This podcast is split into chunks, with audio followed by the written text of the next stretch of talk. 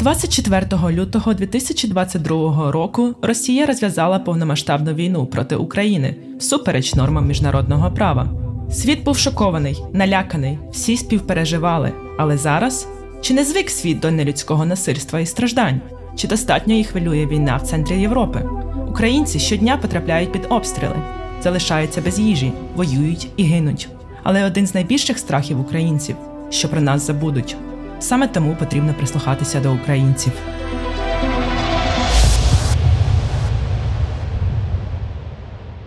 Мене звати Роман Климчук, я оператор документального кіно. І в рамках експедиції документального проєкту Ukraїner сьогодні я вам розповім про життя на деокупованих територіях України.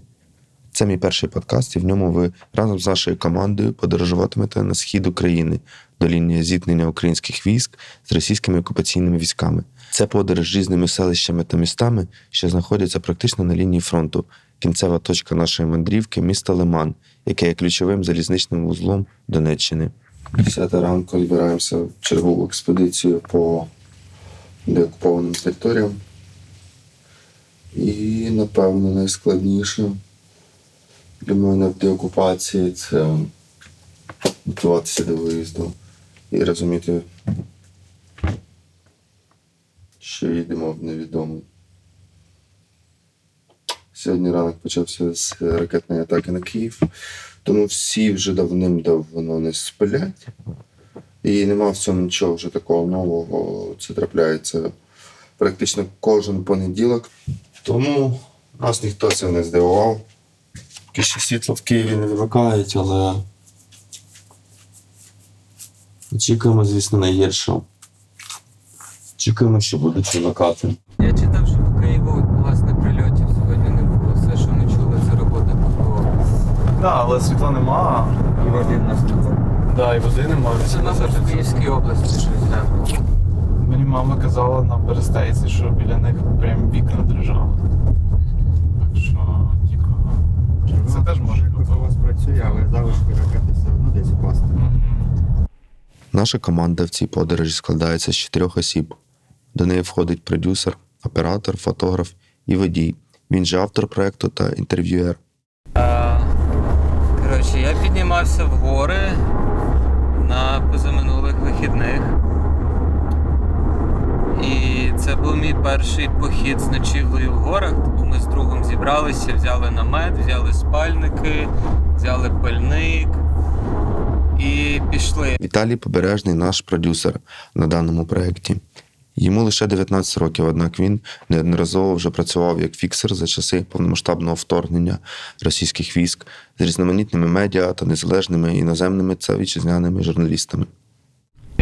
І в дорозі мені прийшла, типу, прийшло повідомлення від Каріни.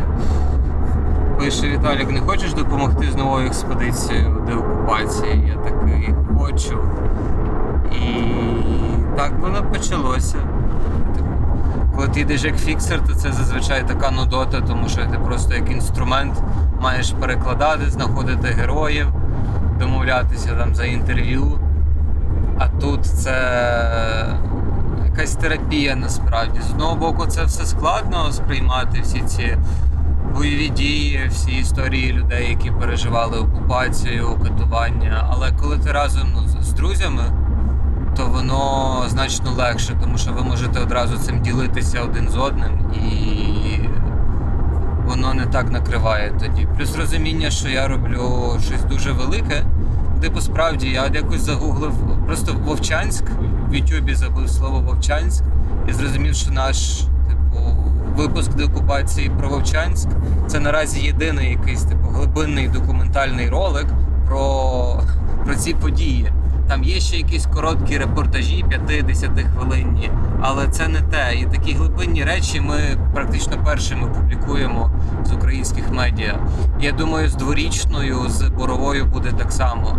Бо зараз інтерес дуже сильно затих, і іноземних журналістів теж менше їздить, і наших, я думаю, теж менше їздить. І типа я не здивуюся, якщо ми будемо перші, хто взагалі в Дворічанський парк поїде після деокупації. Мені здається, що моя історія почалася з Майдану.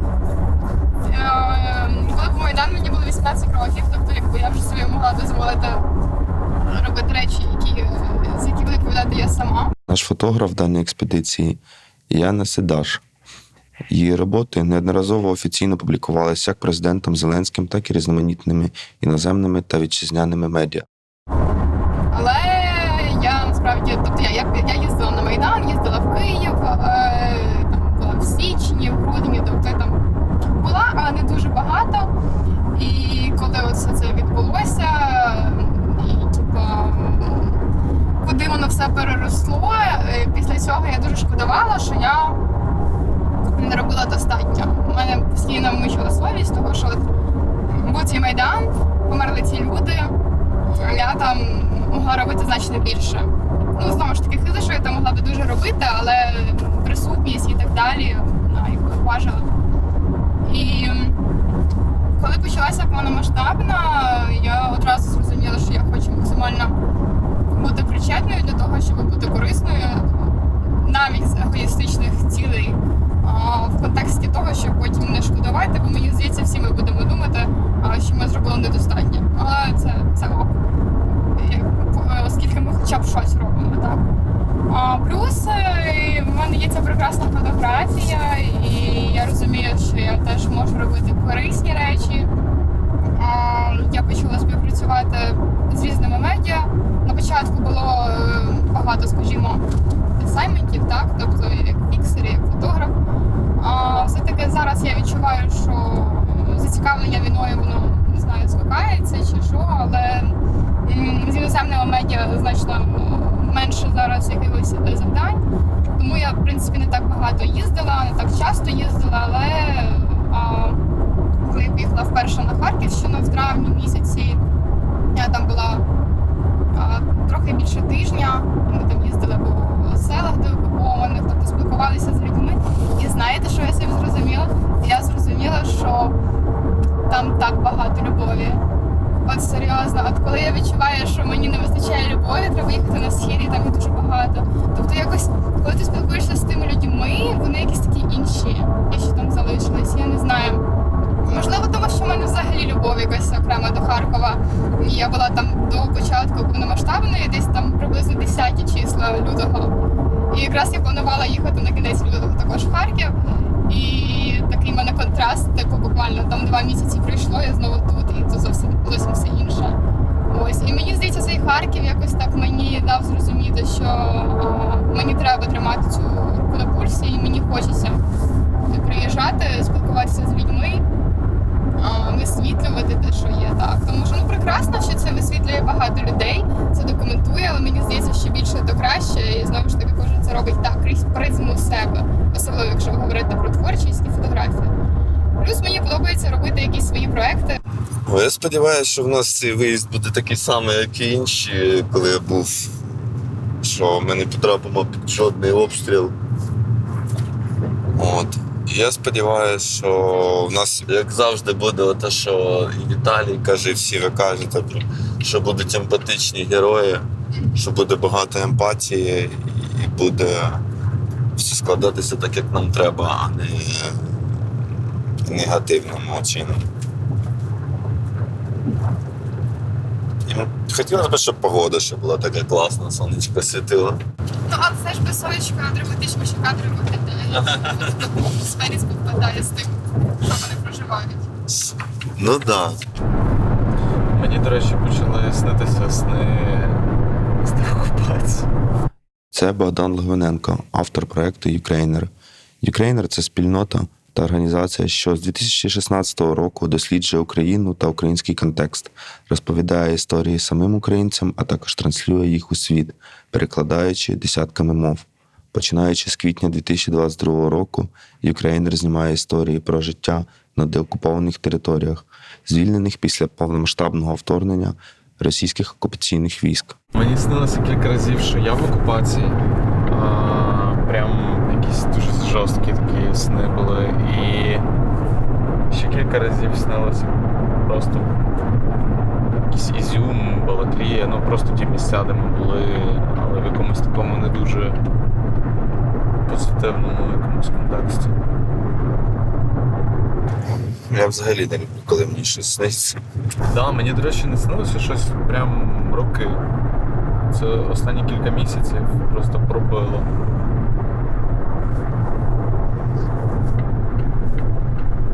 Я пам'ятаю, як ми сиділи з Каріною десь чи в кінці березня, чи на початку квітня. І думали, що робити, і що, що далі знімати, куди їхати. І, е, придум... і були якраз перші деокуповані території, і придумали, що треба на них швидко їхати. І тоді теж всі писали, що не можна їхати, не можна нікого показувати, нічого не можна знімати. Візьміть з собою чотири запасних колеса, тому що там просто жесть. В результаті через день ми поїхали без запасних коліс. Все нормально. Я на початку війни був за кордоном е- і повертався просто в Україну вже в березні.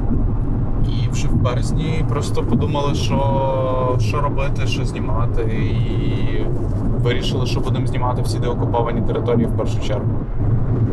Тому щось виходить швидко, щось ні, але все одно ми, ми не встигаємо так швидко монтувати, е, тому ми не все, не все так оперативно знімається. І в нас є кілька випусків з е, Полісся, е, там Буча Ірпінь, які ми досі не випустили, бо ці трохи актуальніші, а ті відкладаються. Тому. Алло. Богдан, здравствуйте. Это вас комментируете на два номера. Скажите, пожалуйста, вы можете сориентировать по времени, во сколько вы приедете? Дивіться, ми будемо десь, е, напевно, близько сьомої години вечора. Близько сьомої. Добре, я хочу я хочу тільки сказати, що на місці вже не буде адміністратора, буде охоронець. Він віддасть вам ключі від ваших номерів. Дивіться, ми просто хотіли би виїхати взагалі в 6 ранку. От, о о 6 ранку. Бо ми, їд... ранку. Бо ми їдемо да, на деокуповані території, нам треба Я, якомога я раніше. Зрозуміла. Да. Добре, добре, гарно, Е. Тоді ми вас чекаємо. я, я хотів ще Е, у вас запитати з приводу сніданка, бо ми так рано виїжджаємо, чи можна якось з собою взяти щось. Так, так. е, Для вас буде е, сухой ланчбокс е, готовий на чотирьох чоловік. Я розумію правильно. Вас Так, так, четверо, так? четверо. Угу. Е, Охоронець вам утром видасть ці, е, ну там буде сендвіч, таке щось, отварні яйця, таке. Добре, добре. Дякую. Добре. Дякую, дякую, Дякую Богдан. вам. До зустрічі. Да, да. до зустрічі, до побачення. По дорозі на схід ми заночували в Харкові. Місто сильно постраждало внаслідок атак росіян, але не здалось, не зламалось і не було окуповано. Значущі території на півночі його знищені. Однак місто продовжує жити. Наразі місто стало прифронтовим транспортним хабом для журналістів і не тільки.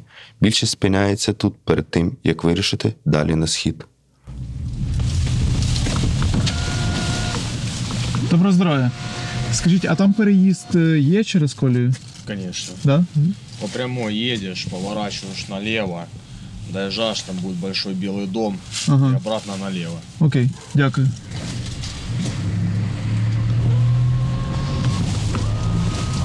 Все. Ми під'їжджаємо до міста Куп'янськ. Тут наразі найзручніше перетнути річку Оскіл, яка довгий проміжок часу була природною перешкодою та визначала лінію фронту на Харківщині. Після контрнаступу українських сил на цьому напрямку російські окупаційні сили були відтиснуті на схід від річки Оскіл. Однак не так вже й далеко. Місто досі знаходиться під постійним вогнем різноманітної артилерії російських військових, і лінія фронту вже зовсім поруч від нас. Тут інша ситуація, ніж на початку жовтня, коли я останній. А тоді теж не було до ніякого зв'язку. Ні, тут просто жесть творилася. Тут стволка працювала цілий день. В сенсі на початку жовтня. Та перші числа, з перше, друге жовтня. Класний цей, до речі, білборд. Рідні ви вільні.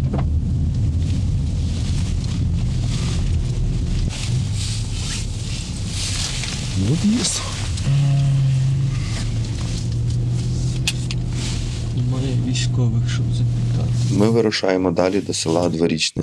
Яке фактично межує з національним природничим парком, що стоїть на Крідових горах. Проблема тільки в тому, що тут до лінії зіткнення фактично менше двох кілометрів.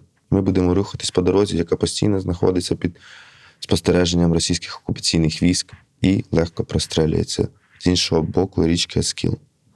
Однак цей раз нам знову пощастило. Ми спокійно проїжджаємо через цей небезпечний відрізок разом з групою волонтерів, що возять допомогою за запитом місцевих, що залишились тут, незважаючись на постійні обстріли і після деокупації селища. Чого ми тут остались? Я так поняв, хоч зрозумів. Ну, хазяйство, корова, бичок, машка, кури, птиця. Як ти бросиш? Куди ти бросиш? Вон побросали, покрали все. Все покрали. Побросали скільки? Говорять, 11 свиней було здоровенних. І нема, улетіли. Нас запрошує на своє подвір'я пара похилого віку. Подвір'я зруйновано вщент. Зрозуміло, що ці працелюбні люди поклали своє життя і роки, будуючи своє житло. В них було все. На подвір'ї є три хати, також на подвір'ї декілька сараїв, які умовно вціліли. Згорівся вщент Ауді, скоріше за все, приблизно кінця 80-х років, підвал та фундамент майстерні господаря. Він, власне, і починає ділитися спогадом про перший обстріл їх ділянки. Як ви реагували на повернення українських військових дворічних? Та як, ждемо побіди, перемоги чекаємо. А коли вона буде, не знаю. Коло дверей, це друга половинка дверей гаражу. Це перший раз, коли ударила ракета? Да. Коли вдарила, мене кинуло. Ось вухо обпалило. Ну я в сорочці ось в цьому піджаку Він казав, я його зніму, Я зніму і буду ходити у Коли це. війна закінчиться, зніми і покажи, як ти горів. Та не, не треба. Він обгорівши і вся сторона. Я піджак, оце він сказав, я так ось і обідрало шкуру. Оце. І вухо пекли. А так Було дивіться, таке. дивіться на ворота, скільки осколків. Ну я У піджаку родився. сорочки родився, чи як кажуть? В Сорочки родився. Товариші, ні води нема. Так що. Ні ванни нема, ні нічого, ні машинки, от все погоріло в ванні, все. Воду, у нас була своя вода, вон воду замило, залило, все погоріло. Це Таке жах. діло. Бережіть себе. Ви повинні краще знати, ніж ми. Коли оці, оці іграшки закінчаться? Іграшки. Хороші Ну, я так іграшки кажу, в погрібі образно. сидиш сутками. 22 суток не вилазили з погрібу. Ми- Я так. Нам нельзя було Лягає вийти. ще живий і встане бахти, ще ні. бахти, бахти. Ну, у нас у галереї ось. Двері просто поставили, бо. Ось. Ось у нас колонка. Включив воду, з колонка включилася, гаряча вода біжить. Котел дерев'яний, котел газовий, було все. Зараз вообще жах. Я заходжу сюди кожен день плач. Вікна повилітали. Це ваша киця? Наша.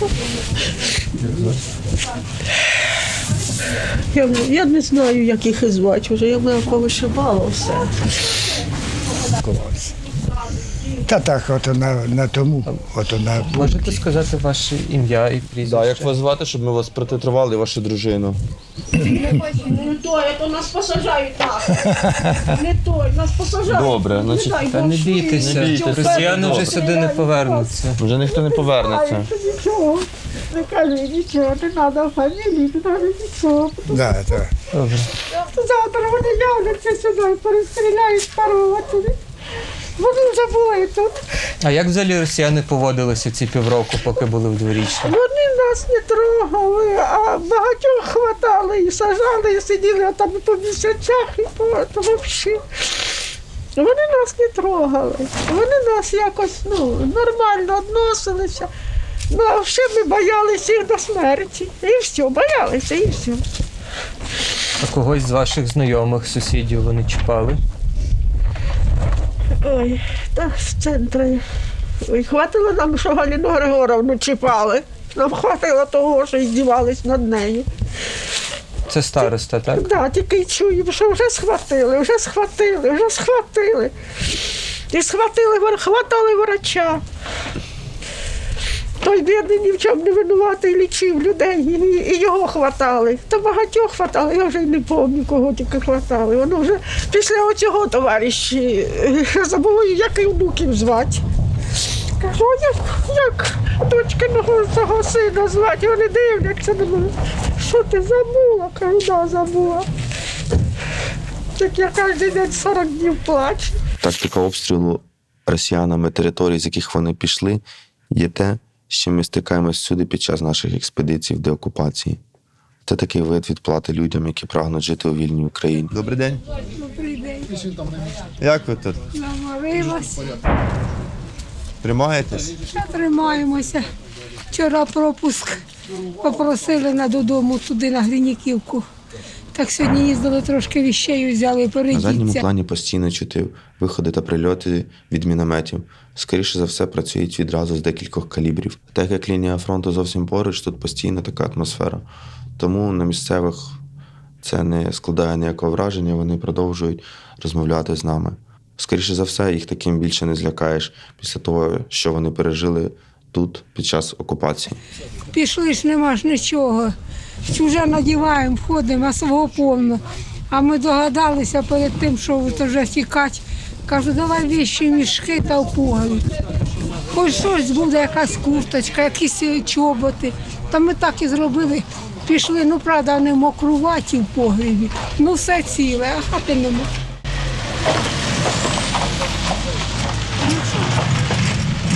Чого ми зробимо? Не. Чого ми нічого нам? Все буде добре. Буде добре. А хоч би вже коней терзати. Коли ж конець? Коли їх уже погонять, та вже то поля рядом. Ну, сука, прямо.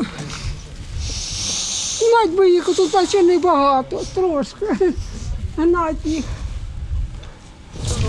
Все, тримайтеся. Тримайтеся. Ми планували взяти тут ще декілька інтерв'ю, але нам сказали, що треба зачекати на дозвіл військових. За декілька хвилин приїжджає пікап військових. Побачивши нашу автівку, командир починає в наказовому порядку голосно питати за те, чия це машина. Усвідомивши, що ми до того ж журналісти, він вимагає продемонструвати матеріал. Зрозумівши, що ми не фільмували військових чи техніку, він трохи заспокоюється і каже, що взагалі мав би нас з групою покласти обличчям в підлогу, а вже потім розбиратися, хто ми, де ми, що ми. Він нас питає, чи ми розуміємо, де ми, і усвідомлюємо, наскільки ми близько від лінії фронту. Ми намагаємося апелювати йому, але виходить погано, м'яко кажучи. Він командує нам лізти в нашу автівку і супроводжує нас на виїзд з селища. Я розумію, що вперше за вісім років мого професійного шляху я вперше забуваю підлічні мікрофони на наших героях. На виїзді з селища ми зустрічаємось з ними, я забираю мікрофони, і ми їдемо з дворічної. Це я розумію, що я забув тепер кейс з частиною техніки в їх машині. І ми вимушені знову наздоганяти їх, аби зібрати докупи все наше обладнання. Я спала в машині, так. Ну тут просто це залежно, знаєш, якщо ти спиш там в машині без двоє людей, то це ок. А коли четверо, то це ой. Ми так спали раз у п'ятьох. То це ну як можна сказати сном. Назвати можна. Це ми коротше поїхали це було в Америці, в Гранд Каньйон. Наші намети промокли вщент, і ми Близько 9 години вечора ми наближаємося до міста Святогірськ, яке є однією зі святинь для православних християн. Всі навколишні села зруйновані вщент. На узбіччях всюди свідчення нещодавних боїв, розриті траншеї та окопи з брустверами, дерева, посічені ударами артилерії та залишки спаленої цивільної та військової техніки. В темряві можна навіть розгледіти сміття, яке залишили росіяни. Всюди тошнотворного зеленого кольору упакування від російських пайків з буквою А та шматки форми. Їхати треба обережно, адже крім залишків мін на дорозі часом є барикади, які треба уважно оминати, щоб не потрапити в автопригоду чи не пробити колесо. Дуже важливо не з'їжджати з асфальту ані на сантиметр, так як всюди узбіччя заміновані, і кожен рух поза дорожним покриттям може бути фатальним. Ніхто точно не знає, скільки тут мін ще залишилося.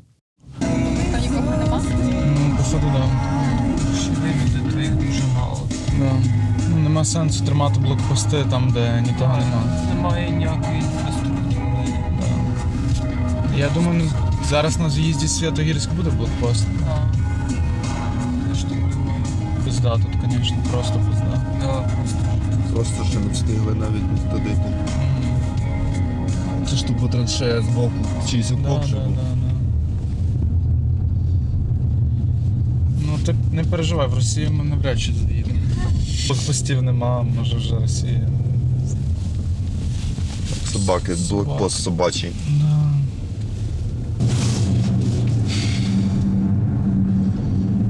Все знаряд. Не розірваний. Угу. З урагана, походу.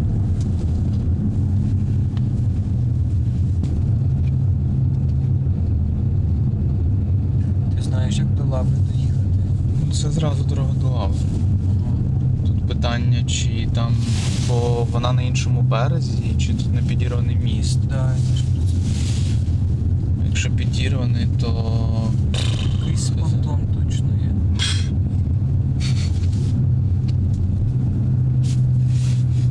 Ну, може є, але тільки його знайти буде набагато складніше нам його вночі. І це така справа. Опа, зв'язок LTE. Друзі, можна лишатися. Можна ставати прямо тут. Ми ще не знаємо, що в Києві в цей час якраз трапився перший тривалий блекаут. Тут практично не ловить зв'язок, а тим паче інтернет. Ми, як діти, радіємо появі зв'язку та нетривалому сигналу мобільного інтернету. Але ні, це не Варшава. Це не може. Хіреть. Схерна машина. Танк. Світло Цікаво, я зараз всім дзвоню. Ну як всім, от два номери набрала. Бо мене пише 5 по 4, тобто 4 поділки. І сюди пише невірно набраний номер. Типа не по сезону, і там чи не збивається, що у мене там мережа не збивається. Містика Святогірська. Інтересно. Нам пощастило, і ми змогли знайти місце для ночівлі серед зруйнованого Святогірська. На вулиці була лише одна автівка, і ми підійшли до них, аби спитати, де нам спинитися. Як виявилося, це були волонтери, які також керують і тут місцевим невеличким готелем. З їх слів, до повномасштабного вторгнення в Святогірську було декілька тисяч приватних готелів, але зараз багато з них знищено і більшість розграблено російськими військами. Внаслідок тривалих бойових дій інфраструктура міста знищена майже вщент. Місцева влада стверджує, що відновлення комунікацій можливе лише в приватному секторі, що дуже обурює жителів місцевих багатоповерхівок. Здається, багато людей тут не розуміє, чому неможливо відновити все одразу, бо їм так бажається, і відчувають особисту образу на всіх за те, що трапилось, і не бажають йти на компроміс. Їм пропонують переїхати тимчасово до мобільних містечок, створених, аби можна було комфортно перезимувати. Однак цією нагодою користуються далеко не всі. У повітрі та в розмовах на вулицях відчувається відчай та розгубленість людей, що лишились. Крім того, тут дуже кидається в очі те, що на вулицях собак більше в декілька разів, ніж людей. Ми вже практично недалеко від лінії зіткнення. І чим далі ти просуваєшся, тим більше якби, сліди того, що зовсім нещодавно тут були значущі якби, бої. 6.52 ранку, 4 листопада. Генератор зранку вже не працює, тому у нас тут холодно досить. Нема знову світла. Хочеться пити, їсти.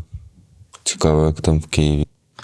Ми щасливі їхати далі до Слов'янського, бо там у нас вже буде стабільний зв'язок, світло і навіть кондиціонер в одній з кімнаті, яким ми зможемо обігріватися всю ніч. Під'їздом ми бачимо бабцю, яка, скоріше за все, має психічний розлад. Вона блукає вночі, і після звичного питання нам звідки ви, вона чомусь ще питає щось дуже дивне, що я відразу забуваю. Але відчуття того, що це було дивно, лишається і тепер. А що в тебе русське теле- телебачення в цьому? Добре, нам так оре. Серйозно? В смислі? Сусідів. А, сусіди Стало дуже голосно було типу вімкнений телевізор. Там прям аргало. Бабуля може якась стара. Ну, що ти хотіла? Ти в Слов'янську. Друзі Слов'яни. Там русський дух. Там густю пахне. Пам'ятаю, як вчила пліти вірш. Я ще казала мамі, мама, а чого я маю російською вчити? Мені не подобається. Пам'ятаю, я реально сказала, задала їй це питання. А мама вірш? Лукомор'я, дуб зелений. Називається. Ви вже не вчили його? Вчили. Ну всі Вчили, бач. Мама така каже, ну е, бо всі вчать в оригіналі. Ми ще лист Тетяни до Онегіна вчили. Зараз на Донеччині лишилось не так багато заправних станцій, що працюють. Тому наступного дня, перш ніж продовжити нашу експедицію, ми вимушені зробити невеличкий крюк, щоб дозаправити нашу автівку.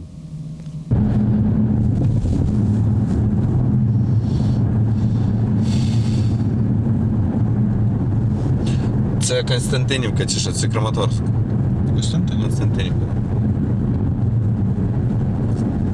Може це просто день, але дуже виглядає, наче навіть норм місто. Та норм, да. Всі багато людей залишилися. Та тут просто мені здається, люди вже трошки якби втягнулись все це. І вже ну, якби багато у кого пройшло це усвідомлення. Що... Кілометрів 30 від фронту. І так, з 24 лютого. Та з 2014 фактично, тут же теж. Да, тут, тут е, то ж типу, що до Бахмута просунулись, там же ж не так далеко насправді просунулись. В цьому напрямку, ну.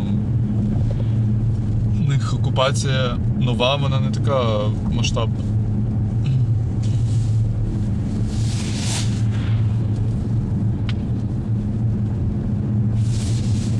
Ми звідси їздили на околиці Донецька, тоді в експедиції. В цю Карлівку. А вийшло це нас випустити? Да. Ми там про- проїжджали ще по дорозі, коротше, де за день до того а, когось е, типу, підірвали. Звідси туди була, була така дорога, типу, лісами. І, і вона наче була стабільна весь час, а потім, коротше, як ми тільки виїжджати, а, типу, в той день. Ну, типу, попередній день підірвали там якусь когось з наших. Вийшла якась їхня диверсійна група. Але їх потім, походу, зловили, коротше, ці дерева.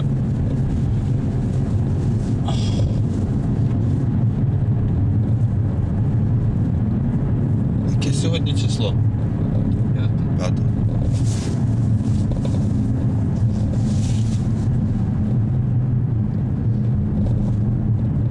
Картошка 9 гривень кілограм.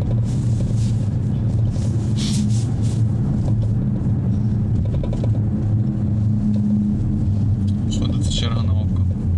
Угу. Ну, не так заправка в Черному. Що, може, поки сходиш, візьмеш ходоги нам всім Я каву? йду з тобою. Ну, я теж піду пройдусь, бо сидіть трохи незручно. Да, ну мені треба соватися просто. Заїхати в прифронтові міста без попередніх домовленостей досить складно. Зазвичай треба інформувати поліцію про свої плани заздалегідь і мати людину в супроводі. Там досі відбуваються стабілізаційні заходи, поліція шукає диверсантів. Ми зустрічаємося з одним із таких поліцейських, залучених до роботи в місті Лиман, і він погодився нам трошки розповісти про визволення від російських окупаційних військ міста. Коли ви зайшли в Лиман після деокупації? Другого чи третього жовтня. Місяць. Більше місяця. І вони звідси теж тікали, тобто вони не вірили. Тікали, да. Ми ще заїжджали ще на узбіччя дороги. Там між е, селищем Дробишева і Лиманом е, була розбита колона одна по вулиці Одеській в місті Лиман. Вони там покинули своїх е, поранених, які е, з, померли. Там їх близько 15 було. І на, доро... на трасі там 8 чи 10. Зараз волонтери збирають по селах Терни, Торське, Зарічне, але там бойові дії йдуть. І волонтери це е, громадська організація, Чорний тюльпан, я знаю, вони там повозили близько 30 вибрали, це орків, самоорків. Орки, да, таке слово? Ну невідомо просто як їх називати. Да, да, да, да. По-людськи їх не називаєш. Місто Лиман є важливим залізничним вузлом Донеччини, але не тільки. Як нам розповіли місцеві, колись місто, окрім залізничного значення як станція, було відоме своїми мальовничими озерами, і багато людей приїжджало сюди відпочити від міського життя на Донеччині. За нього точились запеклі бої, які завершились відступом українських військ в кінці травня. Однак українським силам вдалося зафіксувати лінію фронту і вже восени перейти в контрнаступ та 1 жовтня повністю повернути місто під контроль українських військових. Зараз значна частина міста знищена. Фактично багатоповерхова частина виглядає ніби постапокаліптична картина. Дорогою їхав. У мене е, пес, також зараз е, лабрадор чорний. І він мене проводжав, ну, е, ну такий свов, свов, свов, вільний пес. Я його там нікуди там не прив'язував. Ні. І він мене проводжав до дороги. Ага, тепер да, я їду, він біжить попереду. Мене є відео, я вам е, яке тут було життя до війни. Вам вдалося його евакуювати.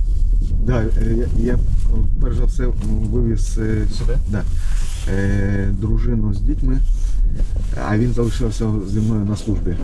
Я потім, потім я вже виїхав з, з села і е, жив на роботі. Ночував на роботі, він зі мною в кабінеті був.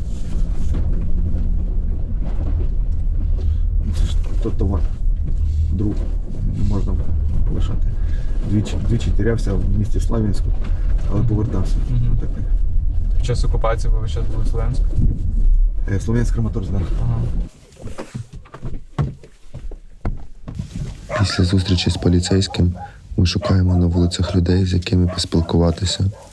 Більшість з них неохоче і не одразу погоджуються, але з часом кожен відкривається і починає щиро ділитися власними переживаннями.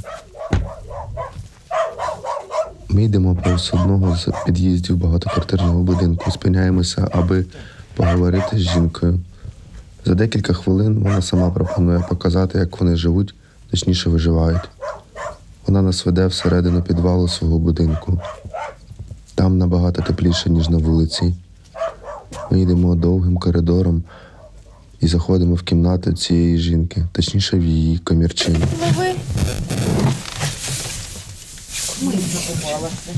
А, це миша була? Звісно, котик. Котик. Я подумала, що це котик. Миша. Ах, ти падлюка. Так, куди тобі світити? Нагріла чай і м, сажа воняє гаряча. Як ладан, да? Ну да. Ти хотів було тут таке не знімай. Ну, знімай вже що. Хоча б гуманітарку вам надають. Надають, надають, ну а як? Вояки, е, от у них що там, ротація чи що, і вони нам щось дають. А це онучка з Дніпра передала бабушці конфетки.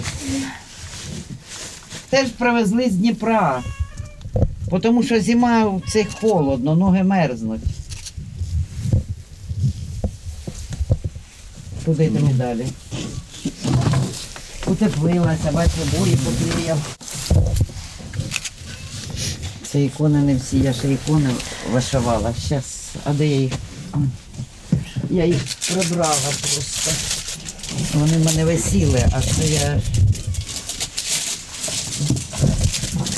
Ви займаєтесь вишивкою, коли є час? Да, бісером. Я в'язати люблю, вон носок в'яжу, ніяк не дов'яжу. То праздник кажуть, що ще щось. Ой. Давайте я маю полу. Давайте. Оце прибила, а повісить ще не повісила. Це моя ікона любові. А це ікона онучка Володимира. Вас заспокоює, мабуть, да, це все заняття, хоч якась справа. Да, да. Ну а що тут? Тут, тут же ж нічого не. Включи он світ трохи. З цієї сторони. Зайди, Віталій, закрий двері, не випускай тепло. Ну, де ж. Я вже щось не бачу. Зобов'язання. Сама син поїхав, освяжу. Тут взагалі, я так зрозумів, це такий залізничний е, район, і тут Да. багато залізничників. Да, в нас тільки залізниця тут, а людей держить, більш нема ніякої. Ну що вам більш нічого показати? Гарно облаштували все. А що ж робити? Якось треба виживати. Ждемо, кажуть, світ дадуть. А дадуть світ, тоді хоч обогріватель поставиш і ту. Зараза сиди. Заходжу, чую, що шелестить. Багато тут ми ж вже поймали. Та ні, оце перший стакан стоїть. І, і тут не схотіла, щось їй захотілося.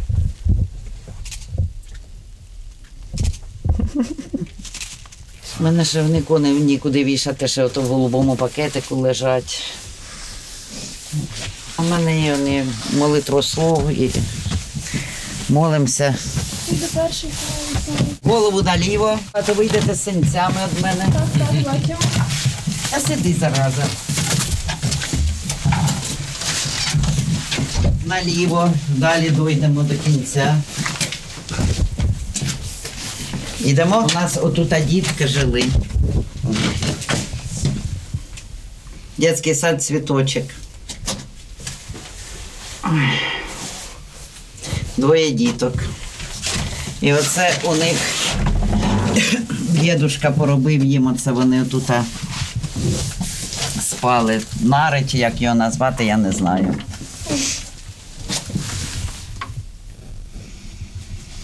А скільки діткам було? Ой, 9 і 12. Пам'ятка чи плакати. А ну стойте, дай, дай я отак. Це дітки малювали. Іграшки, що остались їхні. От, автомати.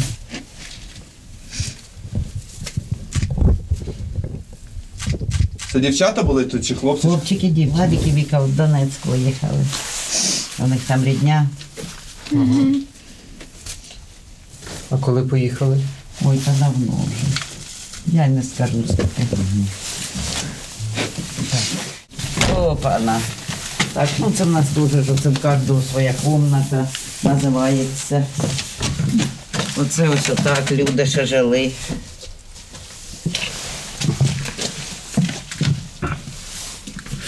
Розумію, тут кожен облаштовував як. Як міг, кого що було. І Але а інші сусіди живуть ось тут? А? А інші сусіди тут живуть? Як бомбило, 37 душ тут було. А це вони е, перший, другий, третій етаж, вони попіднімалися.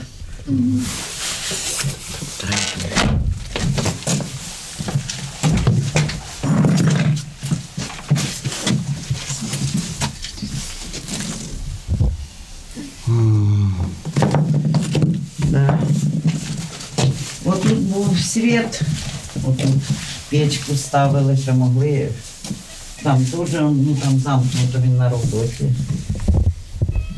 На роботі? Старший помощник младшого дворника допомагає волонтерам їсти, роз, ну, варять їсти, там і розвозять.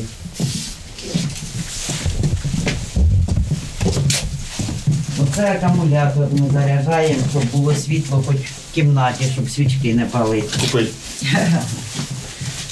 Вас теж там бомблять. Ми тільки виїхали, в нас виключили світло всюди в Києві. Це в нас велогараж. У нас, у нас місто як? Северна южна сторона. І багато дач на северній стороні. Оце хто живе тут. а Тут частного сектора небагато, а частний сектор більше на северній стороні. І на дачі саме простіше. Сів на велик і поїхав. Назад їдеш, загрузився, як і Шак Канібадамський, і їдеш. У мене подруга жила у Казахстані, це ще при СССР. І ото каже, Ішак Канібадамський. Я не знаю, що воно таке. Оце у нас на цій стороні хлопці все время сиділи, зробили собі кафе, кажуть, це наше кафе. Ну тут, коротше, позносили все на світі.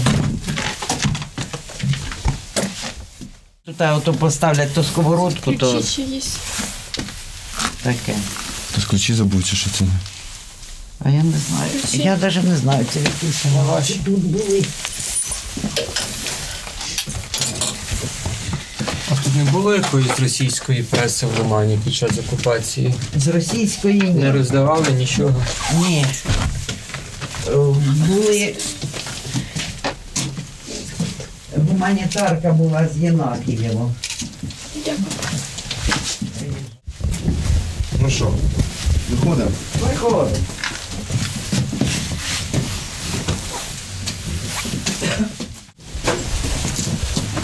Тепер все порозбило, розрушило. Тут же теж так було, як у нас. Ну, ну вже не так. Вон горіли гаражі, машини в гаражах. Чи це автомобіль? А ми не саме не знаємо. Це люди тікали.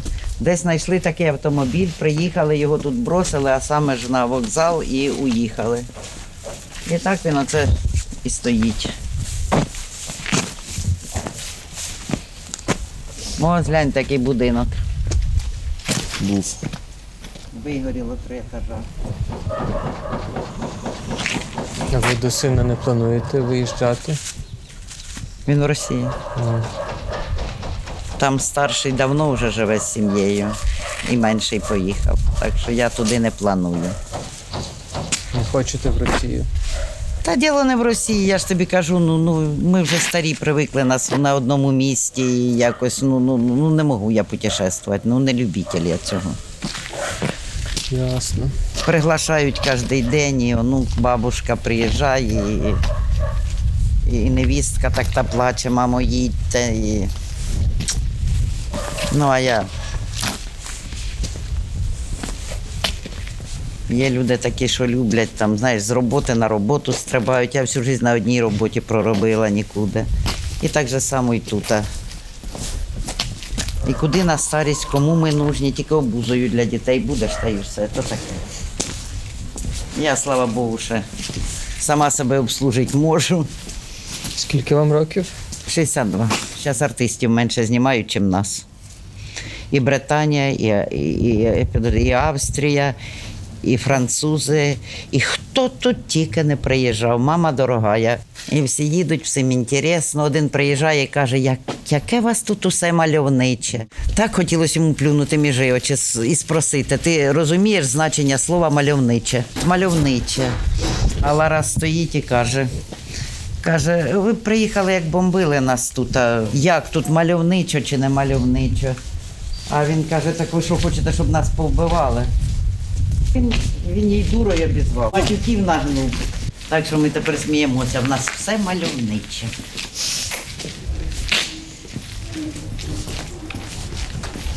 Дякуємо вам за екскурсію. Були такі завали, ось я вам можу показати. Немає, так? Немає, там може бути. Два дня вже немає зв'язку. Оце зверху. Там біля наступного будинку у мене 4G ловило. Ну і отам я там дзвонила. Воно 4G є, ну тільки зв'язку Так, немає. вони намагалися кусати двоє. Тому. Ні, мене собачки люблять. Та мене теж ніби люблять. Я в 10 класі писав наукову роботу про собак в Першій світовій війні. Але щось не завжди Може, тебе воно. собаки з Першої світової люблять? Ого. Холодно. А нам теж. Це воно зараз там теж? Ждемо світ, може. Забрали дитина? Ну кажуть, ніби що ж мають. Там, ну, там є, То в може нас вже і ще до вас немає. скоро дійде. Ну, що то, не знаємо. А так не знаємо навіть, що робити. Це наш під'їзд. Це, це було все завалене. Не хотілося такого нікому навіть. Такого додому. Що натворили, це взагалі. А люди страдають. У мене раз. Заходимо миша в відрі. І хоч узнаю, хлопці не зняли навіть. Що дуже цікаво та помітно в Лимані. Всі люди, які спілкувалися з нами, розмовляли українською, навіть ті сім'ї, кого давно виїхали в Росію. Для мене це руйнує підкореним міф про російськомовний Донбас. Ця подорож була дуже складною для мене. Я усвідомив, що ми, як журналісти, можемо поїхати з лінії фронту будь-якої миті, на відміну від місцевих. Ми поїдемо в будь-якому випадку. а вони залишаться. Але, задаючи раз за разом питання, чому люди все-таки лишаються тут, ми чули відповіді, які дивують і викликають нерозуміння, щось неконкретне, або щось, що звучить дуже дивно і викликає тотальне непорозуміння. Хтось сказав, що в нього багато тваринних господарств, хтось боявся мародерів, хтось мав декілька квартир і боявся їх лишати, хоча вони були частково або вже повністю зруйновані. Ці люди жили ще за радянських часів. Тоді вони не мали права мати власність, а жителі сіл, частіше за все, не мали навіть паспортів. Тому розмова про те, щоб кудись переїхати чи змінити місце проживання для них трохи неприродня. Коли нарешті вони влаштували своє життя і змогли власною працею забезпечити собі старість, війна прийшла в їх дім. Можливо, саме тому вони так тримаються за те, що в них є, і за місця, де вони прожили власне життя. Можливо, зміна місця проживання це щось, що лежить поза межею їх парадигми існування, і тому так це складно для них. Точної відповіді тут немає. Власне, може, саме тому для багатьох їх свідчення чи мотивація залишаться дивними чи наївними. Люди відчайдушно тримаються за своє і чекають, коли нормальне життя повернеться в їхні домівки. Ці історії для мене наскільки пронизливі, що неможливо пережити їх без сліз. Дякую вам за прослуховування і всім, хто підтримує Україну в її боротьбі проти російського імперіалізму. Слава Збройним силам України, які продовжують боротьбу проти окупантів і відновлюють український суверенітет.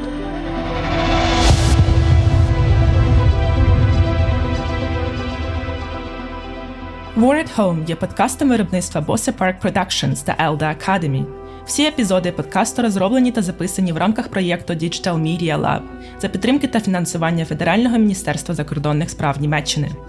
Якщо вам сподобався подкаст, будь ласка, підписуйтесь на нас та рекомендуйте його іншим. Адже ця історія одна з багатьох, які треба розповідати постійно, щоб російська війна в Україні була не забута, щоб люди продовжували чути українців та допомагати їм. Слава Україні!